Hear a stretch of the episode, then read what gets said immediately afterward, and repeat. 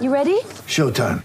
On May 3rd, summer starts with The Fall Guy. Let's do it later. Let's drink a spicy margarita. Make some bad decisions. Yes. Audiences are falling in love with the most entertaining film of the year. Fall guy. Fall guy. Fall guy. That's what the poster said. See Ryan Gosling and Emily Blunt in the movie critics say exists to make you happy. Trying to make it out? Nope. Because I don't either. It's not what I'm into right now. What are you into? Talking. Yeah. The Fall Guy. Only in theaters May 3rd. Rated PG-13. Get ready for the greatest roast of all time the Roast of Tom Brady, a Netflix live event happening May 5th. Hosted by Kevin Hart, the seven time world champion gets his cleats held to the fire by famous friends and frenemies on an unforgettable night where everything is fair game. Tune in on May 5th at 5 p.m. Pacific time for the Roast of Tom Brady, live only on Netflix. Coming to you from Classic City, the capital of the Bulldog Nation. it's time for another edition of the podcast designed for the most die-hard Georgia fans in the country. Here are your hosts. Tyler and Curtis. What's up, guys? Welcome back to another edition of the Glory UGA podcast. I'm Tyler, and back with me today to answer all of your pressing Georgia Bulldogs and Georgia Bulldogs adjacent questions is my co host Curtis. It might not quite yet be football season, but we are certainly not short of news to discuss. We've got a potential radical change to the college football playoff, recent developments on the recruiting front, another transfer, a new track coach, and much more to discuss today. But before we do all of that, I just want to take a second to thank everyone out there who has supported the show by rating, reviewing, and subscribing to the podcast on whatever platform it is that you guys consume our content on. I know most of you listen to us on Apple Podcasts, we know we have some Spotify people out there as well. We have some Podbean people still. We got people all over the place. So it is very much appreciated. And, and guys, it really does. It helps us keep this thing rolling. So if you haven't done that already, rate, review, subscribe to the show, and you still enjoy the podcast, it would be awesome if you would help us out by just clicking a few buttons and who knows maybe if you even if you have an extra minute or so sh- sharing your thoughts on the podcast with a review we really really do guys we need all the five star ratings and reviews that we can get apple we said this last week they kind of changed their podcast interface a little bit i'm still kind of getting used to it myself and now instead of rounding anything above a 4.5 rating just up to 5 they are rating podcasts by the tenth of a point. So we are sitting there at a 4.8, which is actually really good, and like we're really excited about that. But still saying that, we'd love to push that up to a 4.9 or as high as we can get. However, however high we can go, that's what we want to do. And we need your help to do that. And you can also help us, and an, easy, an even easier way to help us is just to help us spread the word about the podcast. Tell your friends, your family, coworkers, tell the mailman, Uber drivers, random guys on the street, anyone and everyone that you see out there, tell them about the podcast. Every little bit helps. So thank you guys all for that in advance. But all right, we've got a lot of questions to get to today. We got about 45 minutes before Curtis has got to get out of here. He's got he started his second internship next week. He's heading out of town tonight, so we got about 45 minutes of a window to record here. So we're gonna go ahead and hop right to it. And let's jump right in. And obviously, the news that has been the major topic of conversation for every college ball fan over the past week. It doesn't really matter what team you root for, what conference you root for, where you're located. Every college football fan has been focused on the, the proposal from the playoff working group to the college football playoff management committee that the playoffs expand to a 12 team playoff. I'm sure you've all heard all the details over the last week or so, so I don't want to bore you with that. You've heard plenty of discussion on this subject already, so we don't we just don't want to rehash every single element of it, but we did get a few questions on the topic, so we don't want to ignore those. We want to we want to discuss this to at least some degree here at the outset of the episode, but being a Georgia podcast like we are, we're going to start with a, our own little twist on this. We're going to start with a Georgia centric question when it comes to the potential playoff expansion to 12 teams. So, Curtis, we're going to start with a question from Derek. And what Derek asked is Would a 12 team college football playoff be more positive or negative for Georgia. So this is a little bit of a different spin on this. We're looking at this from a Georgia specific standpoint. So Kurt, what's your take on this? Is the is a potential expansion of 12 teams in the playoff going to be more positive or more negative for the dogs? I think it'll be positive in the fact that you get to go to the playoffs and everything. But the one thing I will want to say is the whole mantra of making the playoffs isn't going to be what it is right now. So it's not making the playoffs is not going to be enough, especially if they go to 12. It's going to be how far do you consistently go deep into the playoffs. That's what I think is going to be more of a better measuring stick once you expand on it. But overall, I think it helps because, especially like think of last year, if we got into the playoffs at the end of the season last year, we were going to be a dangerous team. I can't count the number of times where we get hot at the end of the season. Think back to 07 with Stafford Moreno and all those times you get hot and where all it, yep. in that game setting anything could happen. If there's a 12 team playoff in 2007, we win it all. I'm going to put it out there. I know that's a long time ago. It's almost 15 years ago, but we win it all in that year. Um, last year, I mean, like I know I'm not going to say we would have won it last year, but like you mentioned, teams getting hot. We were a much different team at the end of the season than we were for the vast majority of the year. With once everybody got healthy, once JT Daniels became our quarterback. No, I, am interested. I want to go a little bit more into what you said there. When you're talking about how like the standard changes, it's not about getting into the playoffs; it's about advancing the playoffs. Are you talking about from like a Georgia standpoint specifically, like Kirby Smart? I think you have to say yes. Um, right now, like all the time, we're like the fifth or sixth team, and you're right there, but still not enough. You know, people are still upset with Kirby, like when are we gonna get over the hump and everything. So then it would just be like simple, you know, is not enough. Um, just even if you're getting to the playoffs right now, winning it is what it's all about. Just getting to the playoffs is great and all, but it's not gonna. Like I'm not gonna say it's not gonna keep you employed, but it's gonna be hard to be fired if when you're making the playoffs and things like that.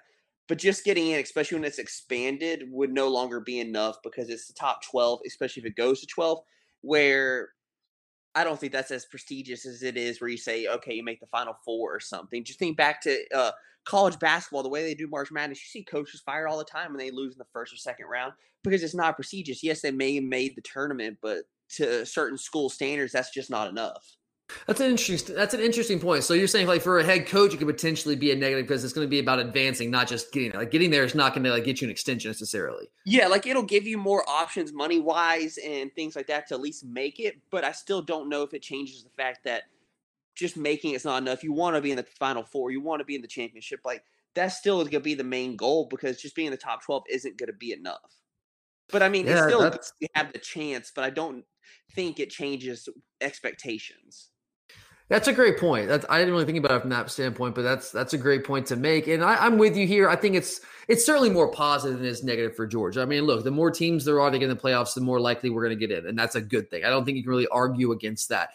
But I'll take it a step further. I think that we might actually. I think you can make an argument that we might end up being the big winner across the college football landscape out of this whole playoff expansion deal. Let me explain what I mean by that. Like, well, I think there's two group or two. Yeah, I think there's two groups here that are really going to stand to to benefit more than maybe other teams in college football. I think the biggest winners are going to be either the group of five programs who can go undefeated in a weaker conference, like let's say a Cincinnati or UCF, who are good teams. I'm not saying they're not good teams. We saw Cincinnati last year. That's a good team. But the fact is, they can go undefeated in a weaker conference and now have access to the college football playoff, which they never were going to under the under the four team system. They were just simply never going to have access to it. So I think that is going to be one of the big winners out of this. And then I think the next big winner or group of winners out of this would be that tier of what I would call like borderline elite programs that are maybe just a slight notch below that top tier, which I would classify as like Alabama, Clemson, Ohio State. And I would probably put Oklahoma in there just because – They've been in the playoffs so consistently. Now, I know a big part of that is the fact they played in the Big 12 and there's not as much competition there. Fair, but you say the same about Clemson. The difference is Clemson's actually won when they got in the playoffs. Oklahoma has not. But I mean, you guys have probably heard the numbers. We threw the numbers out last year 20 of the 26 college football playoff teams since the inception of the playoff have been either Alabama, Clemson, Ohio State, or Oklahoma. You add Notre Dame in there, it's 22 out of 28, right? So I, I would say like right now, that's probably the top tier uh, and maybe you want to throw Notre Dame in there. That's fine since they've been there a couple times. But I believe in that next tier, I think we are at the very top of that next tier. That tier that's just just inches away from kind of kicking the door down and jumping in that top tier. I would also throw programs in there that have been really close before, like Penn State. You know, they had an argument a couple years back. LSU's been in there and won the whole thing, but it's only one time. I, I still kind of put them in that tier below as a consistent uh, program. I would throw Notre Dame in there, even though they've been there a couple of times. That's there's circumstances there surrounding the fact they're not really in a conference, at least except for last year. And then maybe Florida, maybe Florida. I hesitate with Florida, but maybe they've been they've been consistently good under Dan Mullen, so I'll give them that. But I think we're at the top of that next tier. Because now, when we finish number five in the playoff rankings, like we did two consecutive years in 2018, 2019, the first team not in the playoff and a 14 playoff. Now, when we finish number five, we are getting in. And when you have the type of talent that we do, and Curtis just kind of alludes to what or goes to what you were alluding to, if you get in and you have the kind of talent that we do with how we recruit, maybe you lost a game early, maybe there were some injuries along the way, like we saw last year, but now you're in the playoff, and and you have the, when you have the talent that we have, you recruit like we do, you have a chance to beat anyone once you get in. Now, the, I, sure you can argue the number 12 seed might not have a realistic chance of winning the whole thing. Maybe they wouldn't. But you know what? A five seed does, or maybe a nine seed Georgia last year who had to start Stetson Bennett for more than half the season, but now has JT Daniels a quarterback and is healthy again after that crazy rash of injuries. That team can win it all. I mean, uh, there's no guarantee, but that team can win it all. I'm going to throw this one out there, Curtis. Think back to the 2018 team, right? The 2018 team that was up on up late in the SEC title game on Alabama should have won that game. We didn't. We lost it. But I would still argue, yeah, we lost that game by a touchdown. We were absolutely as good as Alabama that year. We didn't win the game, but we were as good as they were. And that team ended up playing for the national title. The Alabama team did. I, and I know they lost to Clemson. I think we were good enough to beat Clemson too on any given day in 2018. I really believe that. I can't guarantee it, but I think if we'd gotten into a playoff that season, we absolutely could have won in 2018. No guarantee, no promises. We don't know how it would have played out, but we were good enough to potentially win it. There's no doubt. The margins between us and the teams that end up playing for the title, Alabama, Clemson, they were that small. And now with a 12, 12 team playoff, we get in and we can win it. I mean, uh, you I'll go back again last year. Like, you don't think we had a legit chance to beat Bama? I, am not going to say that we were better than Bama, but we were good at, like, let's say if we played Bama 10 times, we are going to beat them three or four. It just takes one game.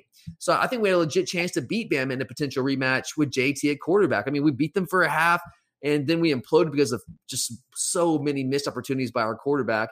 Again, like I said earlier, no guarantee, but we had a chance to win last year if we would have just gotten in. We probably were the better team. We were, we're not the best team throughout the entire season, but you get in a playoff, you get in a tournament like that, you get hot, you have the talent that we have, you get healthy, things can happen. Other teams get upset. You see in college basketball, the best team doesn't always win in college basketball. Gonzaga was the best team all year last year. They didn't win the whole thing, right? Because things happen. Things happen in, in the in the uh, when you get into a tournament like that. Teams get upset. You get to play teams that aren't as good. So I think it's clearly a good thing for Georgia. Some people might not like the whole idea and what it means for college football. I disagree with that. I've said that many times in this show. Uh, in fact, I was advocating for a 12 team playoff last offseason. And I actually brought up as recently as January 13th on the episode titled An Idiot's Guide to How Georgia Can Help Save College Football. I, I talked about a 12 team playoff and explained why I advocated that. I even laid out why we need to give the first four teams a bye in that scenario. Go check the records if you don't believe me. But this 12 team playoff is an idea that I've been on for over a year. People told me I was crazy when I was advocating for it then. So I am pumped that this is probably going to end up happening. I love this. I think it's a really, really good thing for Georgia. All right, we've got one more question here about this potential playoff expansion. I say potential because it's been proposed and I think it's almost it's very likely to pass and go through the next couple stages, but we don't know that for sure for sure. So we still have to say like the proposed playoff expansion right now. But this is a good one. This is from Jonathan. So Jonathan has a couple thoughts here. Curdy wants to get our thoughts on these. Uh, so Jonathan says, I love almost everything about the likely 12 team playoff, except, like many, I hate the idea that the top four conference champions don't get a home playoff game. If they must, quote unquote, protect the bowls, why can't the bowl co-host or sponsor the home game? Like for example the cotton bowl at sanford stadium. It's an interesting concept. And then rotating some of the smaller bowls into first and second round home games to make them more relevant than they are if they're not part of the playoff at all what are your thoughts? Think about that, Curtis. It's an interesting idea. So what he's asking is if you win a conference championship, you should be able to ho- host a game. Yeah. So like the way it's the proposal right now is that the top four seeds will be the four highest ranked conference champions. But the way it's set up is that those four teams will never get to host a playoff game because the only round that's going to be hosted is the first round. So be the teams seeded five through eight would host teams nine through 12. And then the next round, the quarterfinals would be at a neutral site, like a bowl game site. And he doesn't particularly like that. What do you think about it? Are you okay with that? The fact that we have the, the quarterfinals now also potentially at a neutral site venue? Yeah, I am okay with that because, like, the fact of the matter is, you got to protect it with the fact that if you're going to say no one can host in that situation, then it shouldn't be where some get to make money while others can't. But isn't that part of like preserving the the value of the regular season? You get to earn that. Your program earns that by getting a top four seed. I could see that argument, but the thing is, they have so much money invested in these bowls that that's what's more important to them. That's why even when they went to the playoff expansion, they kept more or less the the, the format from the BCS championship uh, in the way that the bowls with the New Year's Six, because that's what was where the money is, and they're not going to get rid of that. But do you have to? I, don't think you have to have the bowls to make money off this. I think you can just. I think it's the it's the game themselves. The TV networks want. That's the ESPN wants. That Fox wants. They don't necessarily. I don't think. I mean, maybe I'm wrong here. I would still think they necessarily care that a game's called the Cotton Bowl. So that's they're going to pay more money for that when it's the same well, two teams this, playing. Just to be on a, on a home site. When you, when you think back to when we beat Oklahoma, that was a great game. But what made it even more mystical and all these other adjectives you want to use was the fact that it was at the Rose Bowl and changed the experience even more. If it was at UGA or if it was at Oklahoma, it would have been a great game. We still would be talking about it now. But the fact that it's played at the Rose Bowl, a place that we never really get to play at, made it just that more magical.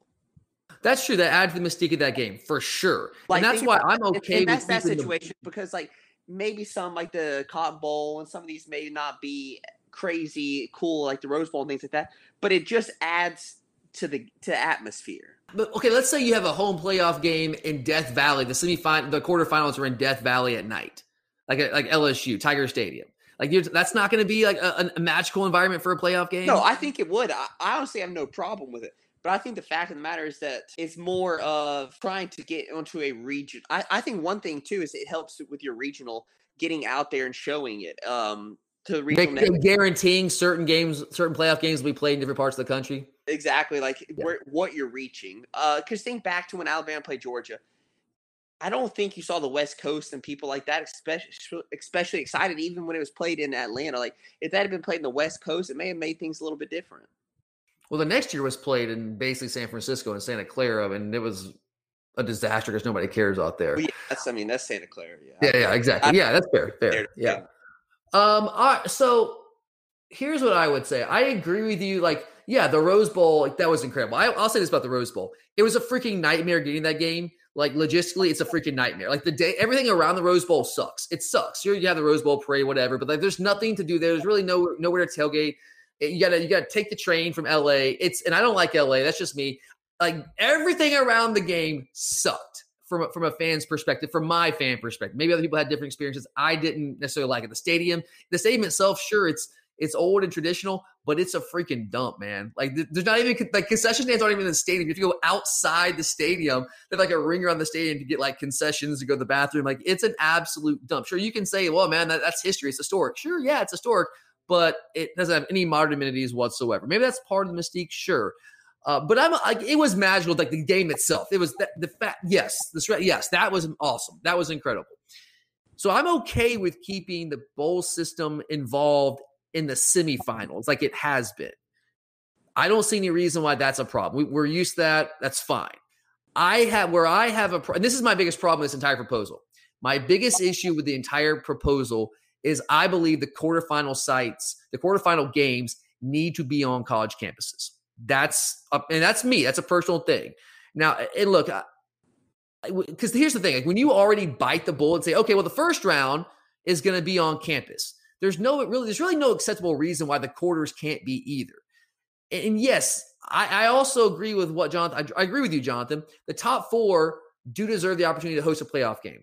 That's that alone is a good enough reason to have the quarterfinals on campus.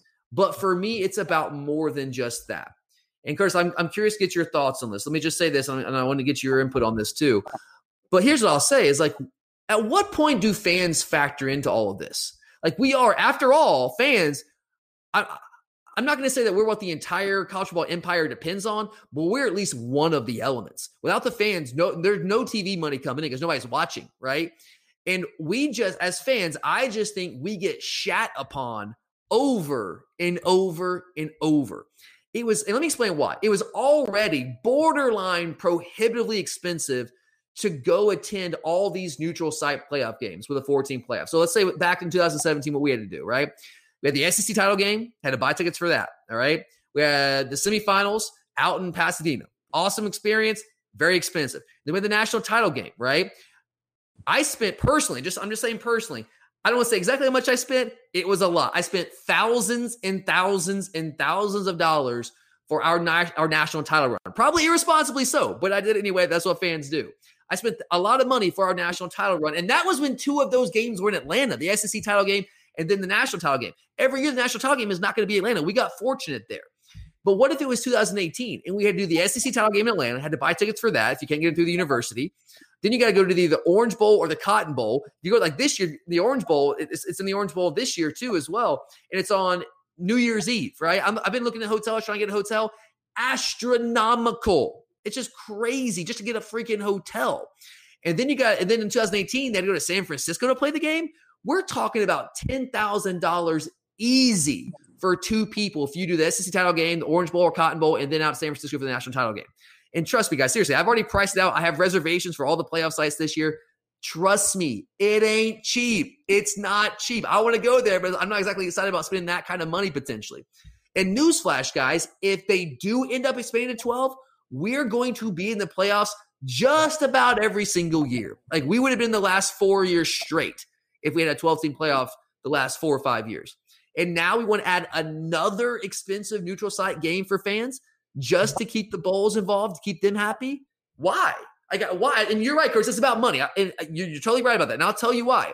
It's because the people who run the college football playoff, it's cronyism, man. It, the people who run the college football playoff, they are buddies with the guys who run the big bowls. They rub, they just, you know, they're all buddy buddy dealing with each other. They want to help out their golfing buddies. That's what it's about. They are choosing them over the average fan. And personally, I got a problem with that. I got a problem with that. What, what do you think? Am I crazy here? Am I going too far saying they're just completely screwed over the fans yet again? No, you're right. The fact is, like you mentioned, they just don't care about the fans. It's as simple as that. They don't. It, it, absolutely, money talks, and they and and like I, again, it's cronyism, man. And I, someone who's not like I'm not an elite dude. I'm just a kind of a, an average guy. Love my life, but I'm just an average guy. I'm I'm cool with that. That's kind of what I want to be. I just have a problem with these like wealthy elites just are helping each other out, and it's at the expense of the little man. And that's kind of what I see happening here. I got a problem with that. I really, really do. There's no reason for that. And here's an idea. Look, I know that the bowls are traditional, and you want to keep them involved, and and they can be good for communities and all that kind of thing. Like they're, I get that. But here's an idea. I'm just spitballing here, Curtis. Here's an idea I've been toying around with. If you want to keep the bowls involved, get creative here. Why do the bowl games have to be at the end of the year. They're just exhibitions anyway, essentially. Why don't we get creative and move them to the beginning of the season? Like, I mean, like create like fun neutral site matchups to open the season. We already have a bunch of neutral site games in Atlanta, Dallas, Charlotte, Orlando, just to name a few. So just expand that and give more teams the opportunity to kick off the season in, in, a, in a festive environment against a great opponent. The Bulls get money from that. They stay alive. You're just moving from the end of the year to the beginning of the year. Is that crazy? No, I mean, it wouldn't have the same appeal. I mean, it's not, it's not, a reward like yeah, it has been for teams. on the line, but I get sure. what you're saying. But how much is on the line if you aren't in the playoff anyway? Not much. Yeah, right. So I think if you look at no, this is not going to happen, but I, I, think you know let's get creative here. I think it's a win-win if you move to the beginning of the season because the players win. They they still get to go to the bowl games, they get their bowl swag. Fans get to see better competition open the season. Honestly, the bowls would probably make more money because the attendance would probably be better at the beginning of the year because it's it's still it's a meaningful regular season game and not a glorified exhibition. So maybe the TV revenue would be greater. So look, I'm just, all I'm saying, and I know that's a pipe dream, that's not going to happen, but I'm just saying you get creative. There are ways to keep the bowls around without having to, force fans to trudge along to all these neutral sites week mm. after week after week and essentially bankrupt themselves because that's what's going to happen. Like if if we had I mean if we have to go to the quarterfinal game, let's say we have a quarterfinal game and it's in Miami. Okay. All right, Miami, cool, fun. Go to the quarterfinal game. Probably drop easily two to three grand for that game. And let's say the semifinal game's out in Pasadena. Cool, awesome, fun. Let's drop another three or four grand there. Then the national title game is in New Orleans or Indianapolis. I mean, you're dropping 10 plus thousand dollars if you want to go to all those games. And guys, I know you can say, well, you don't have to go all the games. I mean, I'm, I'm going to. I'm going to find a way one way or another. I would just prefer to not have to spend all that money. And yeah, I know that if you have games at home sites, someone, some fan base is going to have to travel, but one of the fan bases doesn't. So like it helps at least a, a portion of the fan bases out there. So I, I don't know, man. That's that's my big issue with it. So I, I'm kind of with you there, Jonathan. That's not something I'm I'm overly excited about. And I and I I hope that when it goes to the next couple of of steps here in the process, that's one thing that they start to explore, maybe potentially changing. We'll see. I don't have much faith in that, but because money usually wins out. But hopefully they'll at least try to look at potentially changing that. You're a podcast listener, and this is a podcast ad. Reach great listeners like yourself with podcast advertising from Libsyn Ads. Choose from hundreds of top podcasts offering host endorsements, or run a reproduced ad like this one across thousands of shows to reach your target audience with Libsyn Ads. Go to libsynads.com now. That's L I B S Y N ads.com. You're a podcast listener, and this is a podcast ad. Reach great listeners like yourself with podcast advertising from Libsyn Ads. Choose from hundreds of top podcasts offering host endorsements, or run a reproduced ad like this one across thousands of shows to reach your target audience with Libsyn Ads. Go to libsynads.com now. That's L I B S Y N ads.com. You're a podcast listener, and this is a podcast ad. Reach great listeners like yourself with podcast advertising from Libsyn Ads. Choose from hundreds of top podcasts offering host endorsements, or run a reproduced ad like this one across thousands of shows to reach your target audience with Libsyn Ads. Go to libsynads.com now. That's L I B S Y N ads.com. All right, next up, we got a, a recruiting question from Sam. Appreciate it, Sam. Uh, this happened this week, actually a couple days ago, Curtis. I'm sure you saw this. But Sam asked, with Georgia product Mykel Williams committing to USC as actually the real USC out in Southern California over the dogs. Who are some targets we should keep an eye on in the 2022 class? With defensive line being a huge position of need, I agree, Curtis. That I, am here. I'm totally with Sam on this. Defensive line is a big position of need. We're going to lose a lot of big pieces after this year, so we got to shore up this position. Now with Mykel Williams off the board, at least for now, who are you looking at the defensive line position that we could potentially land and, and kind of end up with a, with a class that we'd be satisfied with? Well, I think you have to begin with Travis Shaw. Um, I think that's a no brainer um, yeah. person to go after. And then after that, it get does get a little bit more sticky. But if I'm really looking around, the um, I mean Walter Nolen. I mean top yeah, five Walter prospect, Nolen, right? Yeah, definitely a big guy that you're really looking at. And I'm not look. I'm not saying. And I'm trying to think of like true D tackles, not the defensive ends per se, which is a lot of what you're seeing. Right. Um, but those are the two that jump off right away at you. Yeah, for sure. And I look, I, I know it's going to sound like sour grapes. I know, but I mean, I have a whole list because I've been trying to put together some recruiting stuff, do a top 10 list here for long. So I've been just watching tape after tape or tape on Hudl of all these guys. And so I've got a whole list right now of notes, all these different players. And I'm pulling up my defensive tackle guys right now. And here's literally what I have. These are my, I got four bullet points for Mykel Williams. So I got, he's at, according to 247, according to 247 composite, he's number 23 overall, 6'5, 265 pounds. Here's note number one very undersized for defensive tackle right now. If you, I mean, he's 265. If you watch the guy on tape, guys, pull up his tape if you haven't seen his tape. He's way too thin. Note number two, at that size, probably a five tech defensive end right now. At that size, that's all I can play. He cannot play on the interior right now. And that's not what we You can certainly add 30 or 40 pounds, sure. But he's got a long way to go to get there. So right now, he is not ready to play defensive tackle in the SEC. I mean, honestly, if you watch him play, if you watch his tape, he basically plays as a glorified outside linebacker right now. That's what he does. He is a good pass rusher, but that's not what like that's not what we would recruit him for. So all I'm saying is I just haven't seen him do the things on tape at the high school level that we would ask him to do here at Georgia because he's not going to be athletic enough to play on the on the edge for us. He's just not when going to. Not, not a lot these, realistically, a lot of these rankings are going to tr- change tremendously with these camps opening up, a lot of these kids, a lot of these scouts couldn't even truly go to camps. They're just watching the film and seeing it. And that can be deceiving based on, you know, what competition they play at and all those things. Absolutely. Yeah, I mean, last year, these guys, they didn't even watch these guys. So, heck, some of these guys didn't even play last year. They didn't even play. So the rankings, I'm not saying Mykel Williams is not a good player. He is a good player. I'm just saying if you're looking to, if you were counting on that guy, I know he's a Georgia product, the Hardaway, but if you were counting on him to come and be an answer on the defensive line right away next year, maybe, maybe he can grow into that. But I'm just saying, if you look at the tape, he, I have not seen him do anything on the interior of the defensive line the way we would ask him to do it when he gets to Georgia next year. I just haven't seen it from him. Again, not saying he can't do it. There's just no evidence of it. Good pass rusher, plays pretty much outside linebacker for his high school team. He's good at that. At the high school level, he's just bigger and stronger, more athletic than the guys he's playing against. But that's not going to be the case in the SEC. So I just, I don't know. Like he's kind of a tweener right now. So I know he's a guy who's an in-state product that we were looking at, and he's a top 25 guy right now. So you want him. So it seems like a huge loss. And maybe it will be a huge loss. But I'm just saying, guys, there's like this is not something that we can't overcome. Right. And you're going to lose guys. And the deal with him, his brother plays at USC. That, you know, it's tough to win out over family. That's just the bottom line. It's tough.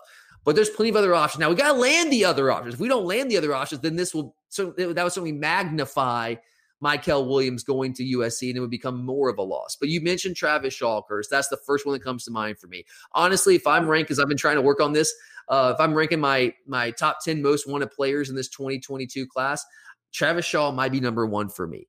Number one, he's a position of need. Number two, he's a freak, man. And he can he's the one he, he's the one guy that we're recruiting right now, the defensive tackle that I think outside of Bear Alexander, who's now decommitting, going is going to go to Texas A&M. I'm pretty sure. He's he's a guy that can kind of fill in as the zero tech nose guard for Jordan Davis. 6'5, 310 right now, has room to add plenty more weight to that frame. Um, he's got a massive tree trunkish lower half. It's the top 10 prospect national at North Carolina. We just made his top four cutoff. I think it was uh, us, Clemson, North Carolina, and North Carolina A&T. Uh, throwing some love there. But uh, Clemson might be the favorite, maybe, but I'm not going to count ever count Kirby Smart out. I'm really never going to do that. So Travis Shaw, 6'5, 310, number 10, number nine overall in the 247 composite. That's the guy to watch for. That's the guy I really want. Of course, Walter Nolen, we've been recruiting him heavily. He's going to be, he's been visiting. He's certainly listening. So we got a shot there. Walter Nolen's incredible, man. I mean, I mean, talking about, let's go back to Travis Shaw real quick, though. Thick lower half. And the thing I love about Travis Shaw, he can anchor. He's an anchor guy that can replace Jordan Davis, and he moves really well for that size. I think right now, yeah, he's a little lighter, but he's more athletic than Jordan Davis is right now. He does play with some inconsistent pad level at times, which is not uncommon for guys that play that position. That's something that you can work on. But really high on him. Walter Nolen's just incredibly explosive athlete at 6'4, 300. He's a number two overall prospect in 247 composite. Really versatile, can play inside, can play outside as well, can move around and do different things. Reminds me of, of Jalen Carter some. Powerful, explosive, uh, has really advanced handwork right now. He's a guy that's really advanced as a, as a high school player with how he uses his hands. Now, granted, when he's you watch him play, he's playing against guys with very little resistance there, but he is a disruptive force on the defensive line. It's gonna be a tough pull, but watch it. That's a guy certainly that we're in it for. Uh, Christian Miller is another guy that visited USC not that long ago, and he is uh, certainly a guy that USC could potentially also get. But I like him as well, number 118 overall, the 247 composite, 6'4", 285. Kind of reminds me of Tyler Clark from a couple years ago when you watch him play.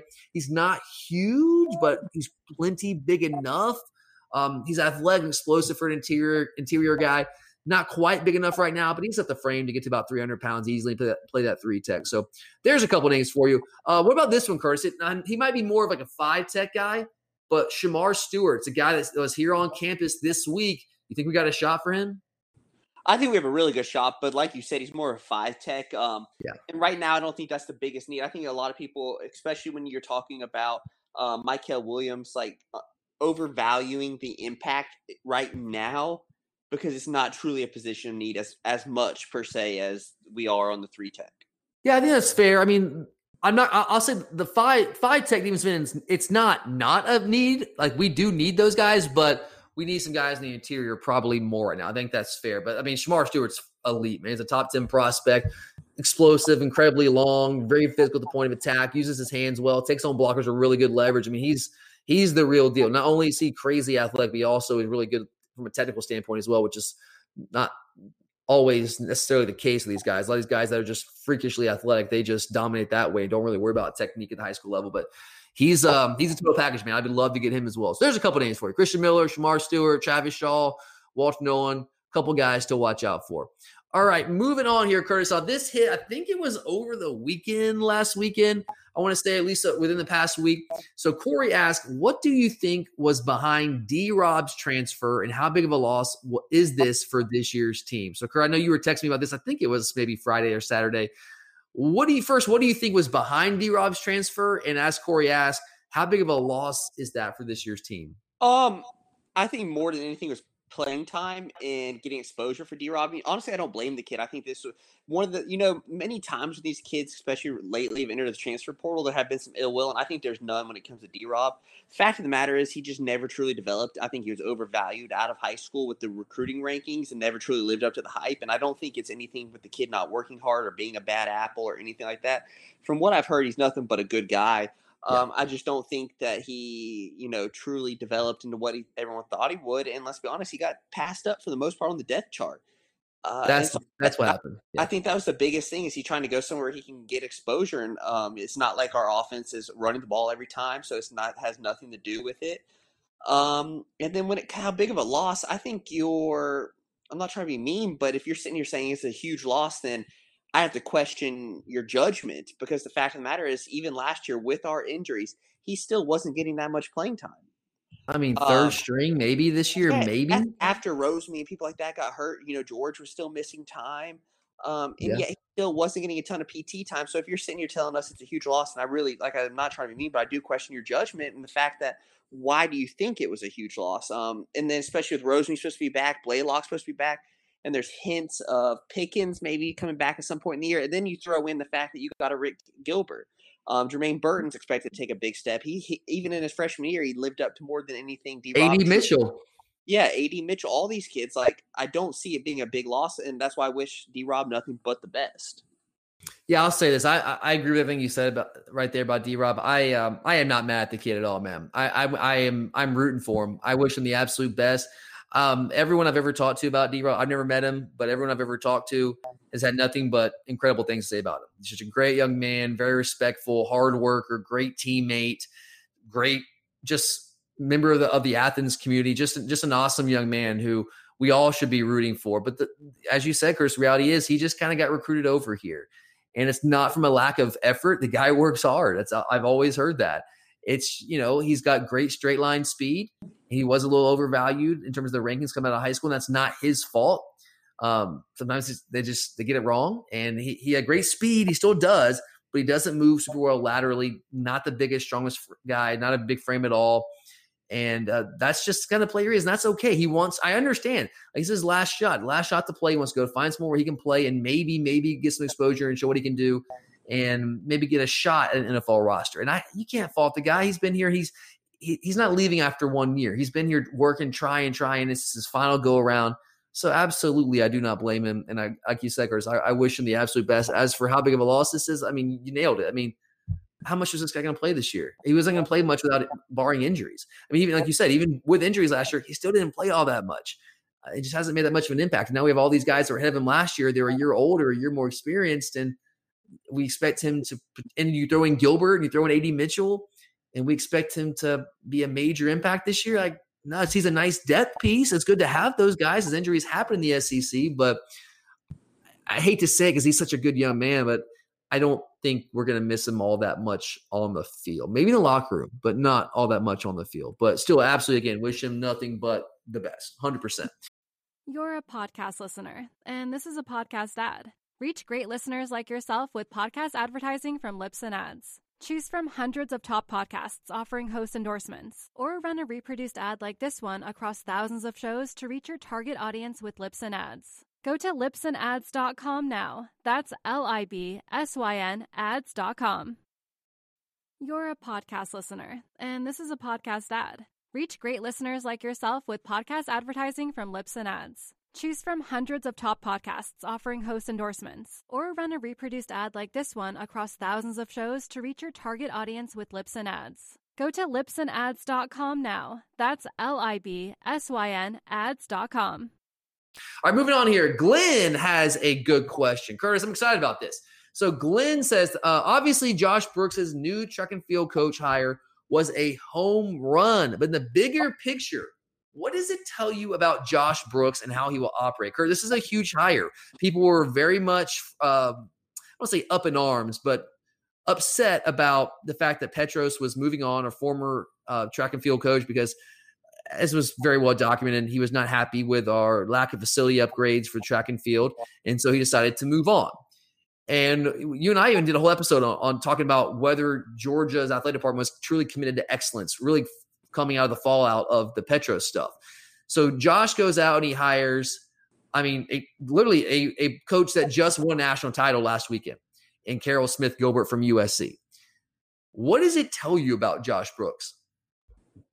Um, I like the hire. Honestly, um, it gives me some, you know, hope going forward when he has to make other hires because this is the one of the first times George has really gone out and gotten a proven winner. Um, when it came to a hire, most of the time you see them getting people that are on staff or have been a part of Georgia before, and this is the first time that's really not the story. Um, so it does give me some encouragement and hope that going forward that he's going to try if he has to make changes or that he'll show that he's committed to winning and bringing in winners and not just developing people and hoping that I mean you might see it soon in gymnastics where Kupets Carter has not you know we had a high expectations or hasn't truly lived up to them quite yet and if and if this doesn't work out it might be time to try to find a proven winner instead of going with someone that was on staff before or someone that has connections. Someone that was a Georgia great gym- gymnast. Yeah.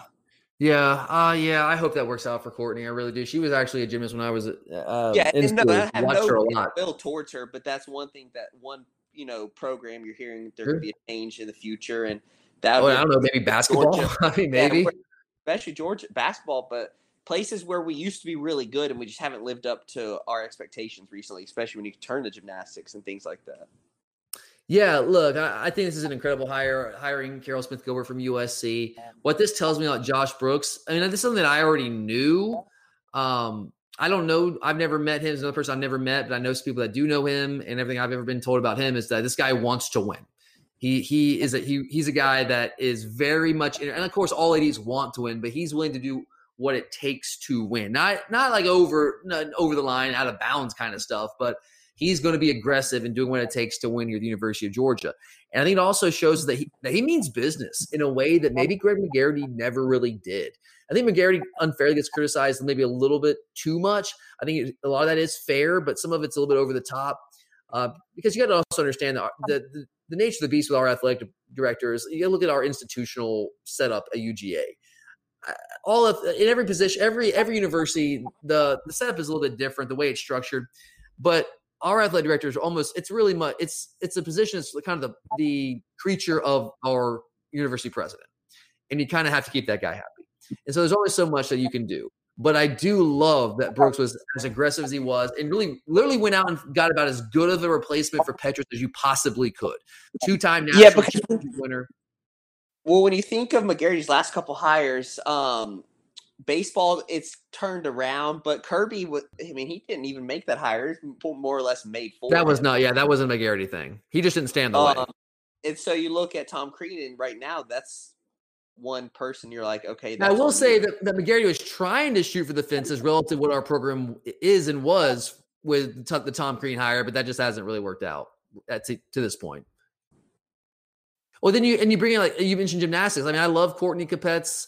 Uh, I really, really, really want her to be successful, but that was kind of like, hey, let's bring in someone from the old days that will work with Suzanne Yoculan because Suzanne Yoculan coached her and she can kind of learn on the job. And it's kind of like, well, we have the like traditionally, historically, the best gymnastics program in the country. So we're gonna. I know she was a great gymnast, but we're gonna hire someone with no college coaching experience to take over the like the blue blood of all blue blood gymnastics programs. I don't know. I mean, I know it's an in-house hire, so it's things like that. Like it shows me that Josh wants to win, and maybe he'll operate a little bit differently, maybe a little bit more aggressively than Greg McGarity did, which I think is much needed, and it's a very good thing. All right, moving on here. We got a couple more we're going to try to get to. About five minutes here, Curtis. We're going to get out of here. Um, next one up uh, is at his Twitter handle. Um, it's in Arabic again, so I don't. I, I feel like an idiot because I can't read it. Um, but it's at H629Z. Thanks for the question, man. We always appreciate it. Uh, this guy's been a long time listener. We really, really appreciate it. But he asks, it's a great question, too. What do you think outside linebacker looks like in 2022? Of course, we're loaded right now, right, with Nolan Smith, Adam Anderson. But he's right. Next year, it's it's it's MJ Sherman and who in the rotation. I thought people were saying saying Jalon Walker might be an inside linebacker, but we run a four man rotation. So, Kurt, that's a great question. We talked about defensive line, the interior of, that, of the defensive line being in position of need next year. So is outside linebacker. We've got to refill the coffers in a big way. Who are you looking at next year to be our outside linebackers outside of MJ Sherman? Ooh, um, that's tough right now. Um, I think MJ Sherman's definitely, as you said, was the guy. Um, someone I think could be interesting is Dumas Johnson, but I think they're looking at him at inside linebacker. And Jalon Walker, the guy that we got coming in this 2022 class, he could potentially play out there. I think it depends on how his body develops over the next year. But I think right now he's more of an inside linebacker. I yeah, know. I agree with that. I do. What, okay, here's a name: Xavier Sorey. I think he he's, yeah, he's right, right, now he's an outside linebacker. Yeah, I think that guy is made to play outside yeah. linebacker.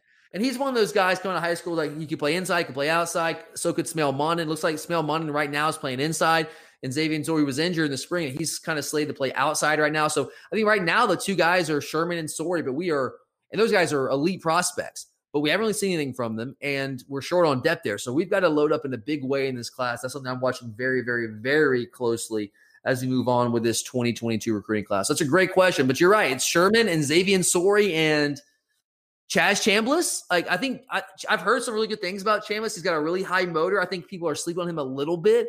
I, he can at the very least be a really good depth piece there, but I don't know if he's like a dominant outside linebacker right now. I don't know. I don't know. I think he's he works really hard and he's got he's got more talent we want to give him credit for. But I don't know if he's like an he's not an Adam Anderson type guy. He's not a Nolan Nolan uh, Nolan Smith kind of guy. Like he's just not. So I don't know. those three guys are there: Sherman, Sorey, and Chaz Chambliss, and then whoever we land in this class, which needs to be some good players.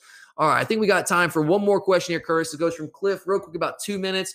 Uh, Cliff asks, uh, no, you know we always appreciate Cliff. He asks, how does JT Daniels compare with the great passers we've seen in modern college football?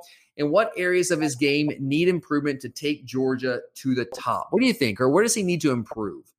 Um, probably his accuracy on the deep ball. I think that's going to be the number one thing because I think that's the very, obvious one. Yeah, yeah, he's very accurate when it comes to the intermediate throw. Um, so I think that's where I'm going to go with him, the deep ball. Um, he's incredibly accurate on the run. He doesn't get enough credit for that. You roll him out of the pocket, he's incredibly accurate on the move. Yeah, he is, and I think yeah, he and he people don't. I think people underestimate how smart he is.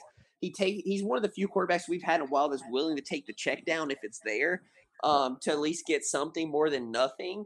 And I think that's yep. one of the big things about him. But I, yeah, I would really just work say, say is the deep ball and probably building some more rap, rapport with the receivers, um, which it seems that he is. And you're right, he is one to take the check down. It's kind of where he does do that well, but he also there's sometimes where he just holds the ball too long and gets lit up. You saw it in the in the bowl game last year. So that's and, and, and just when he in those situations, instead sometimes he just tries to make too much happen when he's feeling that pressure and just turns the ball over. You saw that fumble in the in the Peach Bowl. Just protecting the football a little bit more consistently is something that I would really like for him to work on. You're right about the deep ball accuracy. That's more of a mechanical thing that we've talked about. So hopefully during this offseason now with the knee injury, hopefully behind him, that's something that he can work on and, and polish up.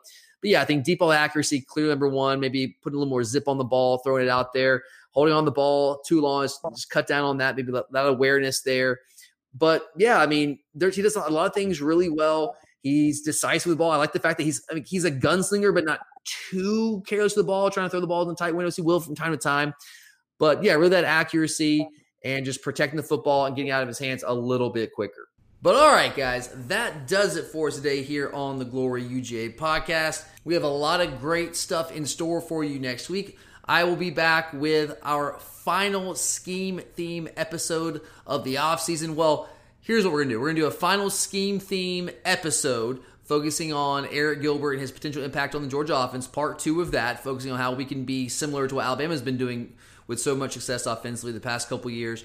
And we're also going to run a scheme theme mailbag episode where I get to all the other questions that have been sitting because we got a lot of scheme theme related questions. And I just I was hoping hoping I would have a chance to work them all in, but obviously we've had to do a couple of emergency podcasts, some different news items that popped up we had to cover. So we're going to try to throw all those in, or at least as many as we possibly can, into a scheme theme mailbag, which should be a lot of fun. So we'll have that for you guys, not next week, but a couple of weeks. But next week we're going to have that final full on scheme theme episode. And at the end of the week, we will also be kicking off our annual and very popular summer scouting the enemy series. And of course, we're starting in week one with the Clemson Tigers. So that should be a lot of fun as well. Great stuff in store for you guys the rest of the way.